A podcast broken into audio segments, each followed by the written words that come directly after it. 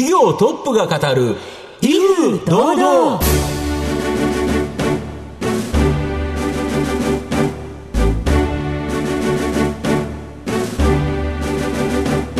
毎度相場のこと藤本信之です。アシスタントの飯村美希です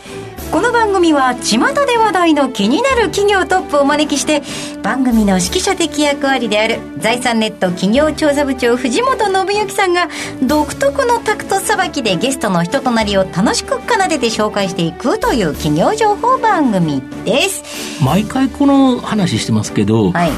毎あの巷で話題の気になる企業トップ、はいはい。今回はまさに話題と上場時にですね、あの金髪革ジャンというですねなかなかユニークな服装で東証に行かれたということですね、かっこいい社長さんです。詳しくお話聞けるの皆さんどうぞ。お楽しみに。この番組は情報システムの課題をサブスクリプションサービスで解決するパシフィックネットの提供財産ネットの制作協力でお送りします業トップが語る威風堂々それでは本日のゲストをご紹介します。証券コード4053東証マザーズ上場株式会社サンガスタリスク代表取締役小林太平さんです。小林さんよろしくお願いしますよ。ろしくお願いします。えー株式会社サンガスタリスクは東京都千代田区の神田駅近くに本社がある企業の新規事業をビジネス設計からシステムの要件定義、プロダクト開発までを一気通貫で提供するデジタルクリエイティブスタジオがメインビジネスの企業です。日本におよそ200名、ベトナムに1300人以上の社員がおり、ビジネス設計だけでなく、実際にデジタル技術を駆使して新規事業を立ち上げるところまで対応できる、日本ではオンリーワンの企業です。えーでは、小林さんの方からも簡単に御社のことを教えてください。はい。あの、まあ、創業からですね、ずっと、いわゆるスタートアップと呼ばれるような、こう、新規のビジネスを、まあ、あの、01から立ち上げて、で、高速に世の中にないものを出していく。まあ、こういったところの、なんか開発ができる、あの、連続的にそういうサービスを生み出していけるような、プロフェッショナルなテクノロジー集団を作りたいっていうところで始めた会社です。ありがとうございます。後ほどしっかりと企業について伺ってまいりますが、まずは小林さんについて、えーいくつかご質問をお付き合いいただきたいなと思います。はいえーでは小林さん、生年月日はいつでしょう？えっ、と、1983年の11月17日です。あら、もうくですね、そうしましたら。そうですあおめでとうございます。ありがとうございますえーそうしましたら今年でおいくつになられますか？37ですかね。はい子供の頃のお父さんお母さんのご職業は？えっと、親父は設計士ですね。はいで、土木系の設計士で、なんかトンネル作ったり、地下鉄作ったりとか、なんか、あの、やってました。はい。で、おかんは専業主婦です。熱中したこととか子供の頃思い出はありますか？まあ本当にちっちゃい時とかやっぱ本読むのとかすごい好きで、まあ本って言っても崇高な本っていうよりは漫画とかですけど、だったりとか、まあなんかサッカーがすごい、親父も好きだったんで、僕も結構よく見ていて、サッカーやりたいなっていうので、少年サッカーとかやってました。でそこから中学は早稲田実業ですよね。はい。で、早稲田大学かと思ったら、その手前のところで、あの、高校でそうですね。辞めちゃった。はい。で辞めるっていうのはそれはあるとは思うんですけど、はい。そこからいきなりホームレスになったっていうのは、なかなかないと思うんですけど、これどういうことでなっちゃったんで高すか？校生ですよね、その時。あの、どっちかっていうと追い出されたっていう方が正しくて、まあ学校辞めるって言って、うん。で、当時、僕自身はそのバンド活動というか、音楽がすごい好きで、バンドやってたんですけど、うん。まあなんかそっちがやりたくなってしまって、はい。まあ学校行っても意味ないかなっていうんで辞めたら、うん。えっと、両親から、うん。まあそういう道を自分でやる、自分でやりたいことをやるって決めたんだったら、もう自分一人でやりなさいとうん。いうので、えー家を出たっていう。そこからあれですよね、なんか IT 技術者っていうか、プログラミングに行ったんですか、あのーどういう仕事なのかなみたいなので見てたら、うん。まあ、その会社未経験 OK で、うん。で、かつ社長が言ってることが、僕が感覚的に喋ってることを、理路整然と論理的にこう喋ってるのがすごいなと思って。ピタッとはまったんですね。こういう人と喋ってみたいなっていうので、で、その会社は未経験 OK で、かつ履歴書いりませんと最初。テストに来いと。受かったらそのまま履歴書持ってきて面接みたいな感じだったんで、あ、これだったらいけるなと。なんで、社長と喋れるなと思ったんで、喋ってみたいって思いで行って、受かってですね、プログラミングを覚えたみたいな感じ。です。なるほど。で、この今のサンアスタリスクの共同創業者の平井誠さんにですね、ベトナムで事業をしないかって言われたのが、この会社のスタートだったとか。はい、そうですね。その、僕が前職のエンジニアリングの会社にいた時に、あの、当時ソーシャルゲームですね。あの、ユーザー、 to consumer に向けた、そういったゲームの開発運営みたいなのをやっていて、そこのクライアント側の責任者が、まあ、平井だったんですね。うんうん、それぞれ全然毛色の違う、こう、開発を経験してきた中で、うん、事業者に寄り添って、サービスをゴリゴリ開発できるエンジニアってなかなかそんなに多くないなっていう中で、まあ、平井もそれを感じていて、で、彼はビジネス作りが好きなタイプなので、まあ、そうなった時に、そこに搬送できるようなテクノロジーチームをなんかちゃんと作りたいよねっていうので誘っていただいて、で、かつやるんだったら人がいっぱいいるところというか、そういう素養がある日本ではなかなかそういう IT 技術者が集まらないから。うん、なんかやっぱ難しいですよね。そこを集めて教育してやっていくって、まあコストも相当かかりますし、まあそういった意味で、こう、国として伸ばしていきそうなところとかを探した中で、まあベトナムがいいんじゃないかっていうことで、僕自身当時ベトナムのエンジニアの方とリモートとかで仕事はしてたので、まあ彼らのその貪欲さとか優秀さとか、そういうのはよく分かってたので、うん、あ、彼らみたいなのとバーンってでかく やったら、面白いことできそうだなっていうので、僕はもう一緒にやりましょうっていうことで、もう一人共同創業者がベトナム側でいたんですけど、のところにパンと行って、っていうところが、この会社の始まりでもありましたし、僕自身海外とか全然行ったことなかったので、まあそんな中でこう、全然違う環境で、また。英語もそんなに喋れない英語全然喋れないですね。中学全然勉強してないから。はい、なるほど。まあ、それなのに行って、で今、もともとベトナムにはいなかったところから、1300人を超えるところまで増えてるということですか。何の話聞いてもタフな話が出てくるんですね。はい。では後半では企業についてしっかりと伺います。企業トップが語る、威風堂々。では後半です。藤本さんのタクトがどうさえ渡るのか、小林さんとの共演をお楽しみください。まあ、例えば他にですね、大手コンサル会社っていっぱいあるかと思うんですけど、はい、企業から新規事業やりたいんですよ。という話があったとしても、ビジネス設計はしてくれるということだと思うんですけど、御社は実際の要件定義であったり、プロダクトの開発、ここまでやられてるんですけど、そこまで一気通貫でやられるっていうのはなんでですか、これ？スタートアップ的なやり方をやっていく、うんうん、そのまだ世の中にない、うん、こう潜在的なニーズを掘り起こしながらやっていくので、なんかあんまりこうビジネス設計をやって、デザイン、まあ、ユーザー体験を作って、で、それを技術で開発するっていうのを、プロセス分けてしまうと、まあなんか全部がこう、ぐちゃぐちゃぐちゃぐちゃになっちゃうというより、なんかこう、スピード感も出ないですし、なんで。要件定義難しいんですよね。難しいやってみなきゃわかんないっていう。だからゲームと一緒で、なんか提供してみて、反応を見て変えて変える。これをぐるぐるぐるぐるとやんなきゃいけないから、そうすると別々の人がやってたら、やってられないという。おっしゃる通りですね。あの別々のこうチームでやってたらやってられないので、多分この3つの要素が一緒になって、やっていくことが必要なんですよね。うん、で場合によっては、ビジネスを優先させて何かをこう判断することもあれば、はい、えー、ユーザー体験のところで、こう判断をする、もしくは技術性のところで、これは技術的に難易度が高いから後回しにしようとか、っていういろんな判断が3つの要素でなっていくんですけど、この全部のストーリーをある程度やっぱ分かってないと、ついていけないんですよね。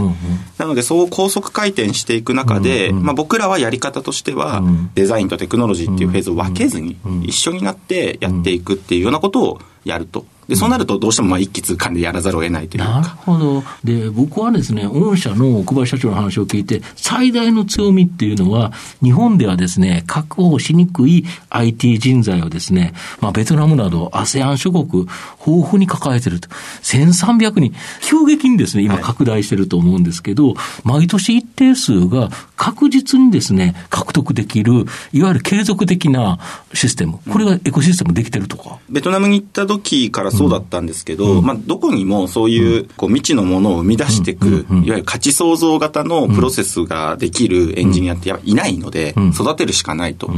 で、育てるっていうところで言ったら、うん、まあやっぱトップ大学とかに行った方が早いので、うん。うん、そういう大学と産学連携をして、で、内部で僕らの、まあ情報工学部の中に僕らの選抜コースみたいなものを提供させていただいて、で、そこの中でもずっと教え続けると。で、今、その、ベトナムの大学とかだと、日本語も一緒になって教えるってことをやっていて、まあ5年生の大学が多いんですけど、5年間かけて日本語と、あと僕らのその価値創造型のプロセスでの IT の授業っていうのを行わせていただいて、で、卒業した後、あの、我々も採用していくし、まあ日本のいろんな企業さんに彼らを、まあ、羽ばたいていかせるというか、みたいなことをやっていて、で、それと同時にですね、そのエンジニアたちが、まあそのベトナムにも、そのいわゆるシステムを構築できるエンジニアの方とか、たくさんやっぱいたので、あの、そういった方たちにちょっとキャリアチェンジしないかっていうことで、僕らが持ってる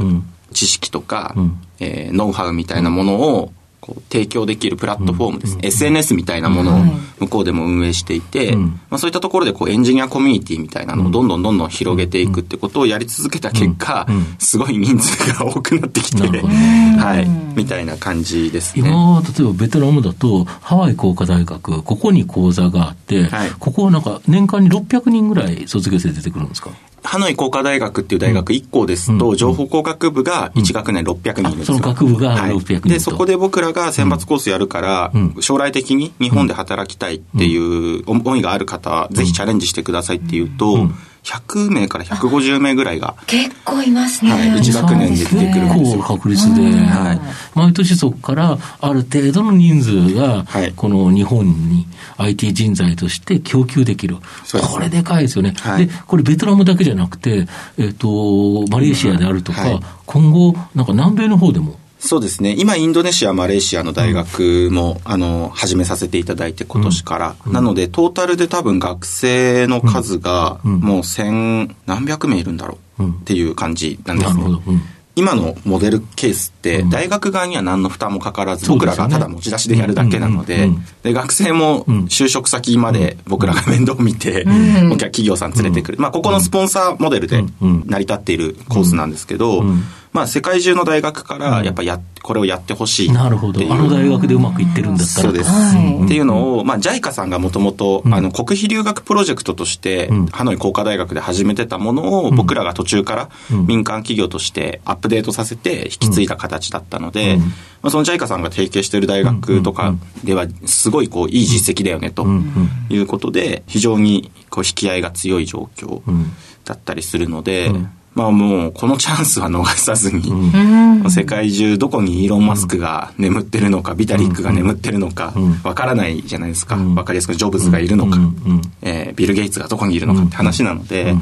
まあ、これはもう世界中どこにでもいる可能性がある。だったらもう全部発掘しに行きたいっていう思いですね。なるほど。あと、今まではベンチャー企業の支援が多かったそうなんですけど、最近では大手企業の新規事業の案件、うん、これも増加しているとか？そうですね。うん、あの、まあ、スタートアップそのものにこだわってるわけではないので、うんうん、エンタープライズの方たちが、そういった新規事業のやり方、今までみたいに、こう、数億円かけて企画練って、あの、大量生産して、ユーザーに出してみたら全然売れなかったみたいなのはもう辛いじゃないですか。いわゆる、あの、製造業主体でやってきたので、サプライヤー主導になりがちなんですよね。そこを、まあ、皆さん、そうじゃないと。あの、スタートアップ企業のように、ユーザーと対話を続けながら、ユーザー中心設計でやっていくんだっていう流れになってきたので、そこに僕らの、まあ、ソリューションがしっかりと提供できるのであれば、そこもしっかりとやっていきたいなとなので、まあ、今回上場したのもそうなんですけど、うんうん、2025年まで、うん、えー、まあ、その DX の崖って呼ばれてる日本の大きな課題ありますけど、うんね、IT 技術者がいなくて。そうですね、技術者もいないし、うん、あの、デジタル化も圧倒的に遅れてるので、まあ、ここはなんか全力で僕ら、なんかご支援できるので、ことがたくさんあると思うので、やっていきたいなっていうふうに思ってるって感じですね。まさにやっぱこのままだとダメになっていく可能性のある日本、これを変える一助となるということですよね。そうですね。まあ、そこまでちゃんとやっていきたいなというふうに思っています。うん、なるほど。御社の今後の成長を引っ張るもの、改めて教えていただきたいんですが。マーケットというか、その課題はたくさんあるので、うん、2025年とかまではそういうところはどんどんどんどん、マーケットも大きくなるし、企業のニーズも高まっていくっていうところなので、まあ、そこをしっかりと捕まえにいければいいのかなっていうところで、まあ、我々としてはその先の成長のために、やっぱりその、事業創造、価値創造っていうところのナレッジとかノウハウっていうものをしっかりと蓄えていって、かつその蓄えたものをですね、えー、教育の方のコンテンツに落とし込んで、まあ、世界中でそういう IT 人材を育てていく。まあ、ここのもうコアコンピタンスですよね、をしっかりと強くしていくっていうことだけなのかなと思っています。はい。さあ、そろそろ番組も終盤です。藤本さん、お願いします。あなたの心に残る四字熟語教えていただきたいんですが。万里一空。はい。これはあの、万里の長城の万里に一つの空で一空ですね。なぜ選ばれましたか？まあやっぱ事業をやってて、あの、クライアントさんやパートナーだ、社員もそうですし、うん、まあ今回ステークホルダーとしていろんな株主の方とかみたいな、いろいろ出てきて、こう、物事が複雑化していくと、うん、やっぱいろんなものにに、僕も人間なので、こう、振り回されたりとか、もともと本当にやりたかったこととか、やるべきことを見失うことってあるんですけど、本質的にこれなんだっていう、まあ僕らで言うとビジョンがはっきりしてるので、えー、誰もが価値創造に夢中になれる世界を作る。ってなった時に、本当にここに迎えてるのかどうか。僕とか、まあ、社員、メンバーたち、そしてまあ、ステークホルダー、まあ、特にクライアントさんとかパートナーさんですよね。の方たちの思いってまあここなので、まあ、ちゃんとここに迎えてるかどうかっていうのをちゃんとこう常にこの一つの目標っていうものを見定めながら、まあ、やっていくっていうことをもう常に思い続けないと、僕が間違えると大変なことになるので、はい、そこはちょっとちゃんとしようと思ってます。はい。ありがとうございました。えー、今日のゲストは、証券コード4053東証マザーズ上場、株式会社サンガスタリスク代表取締役小林太平さんにお越しいただきました。小林さんありがとうございました。ありがとうございました。どうもありがとうございました。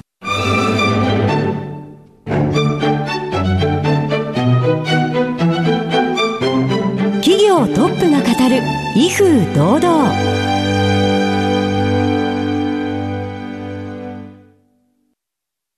IT の活用と働き方改革導入は企業の生命線。東証2部証券コード3021パシフィックネットはノート PC、SIM の調達からコミュニケーションツールの設定まで企業のテレワーク導入をサブスクリプション型サービスでサポートする信頼のパートナーです。取引実績1万社を超える IT サービス企業東証2部証券コード3021パシフィックネットにご注目ください。お送りしてきました。企業トップが語る威風堂々。そろそろお別れのお時間です。今日のゲストは株式会社サンガスタリスク。代表取締役小林太平さんでした。そして小林さんの選ばれました四字熟語は万里一空でございました。いやあの事業内容のお話も面白かったですね。面白いですよね。やっぱ海外の人材、日本にいいですよね、うん、それではここまでのお相手は藤本信之と飯村美希でお送りしました。来週のこの時間まで。ほなさいなら。この番組は情報システムの課題をサブスクリプションサービスで解決するパシフィックネットの提供財産ネットの制作協力でお送りしました。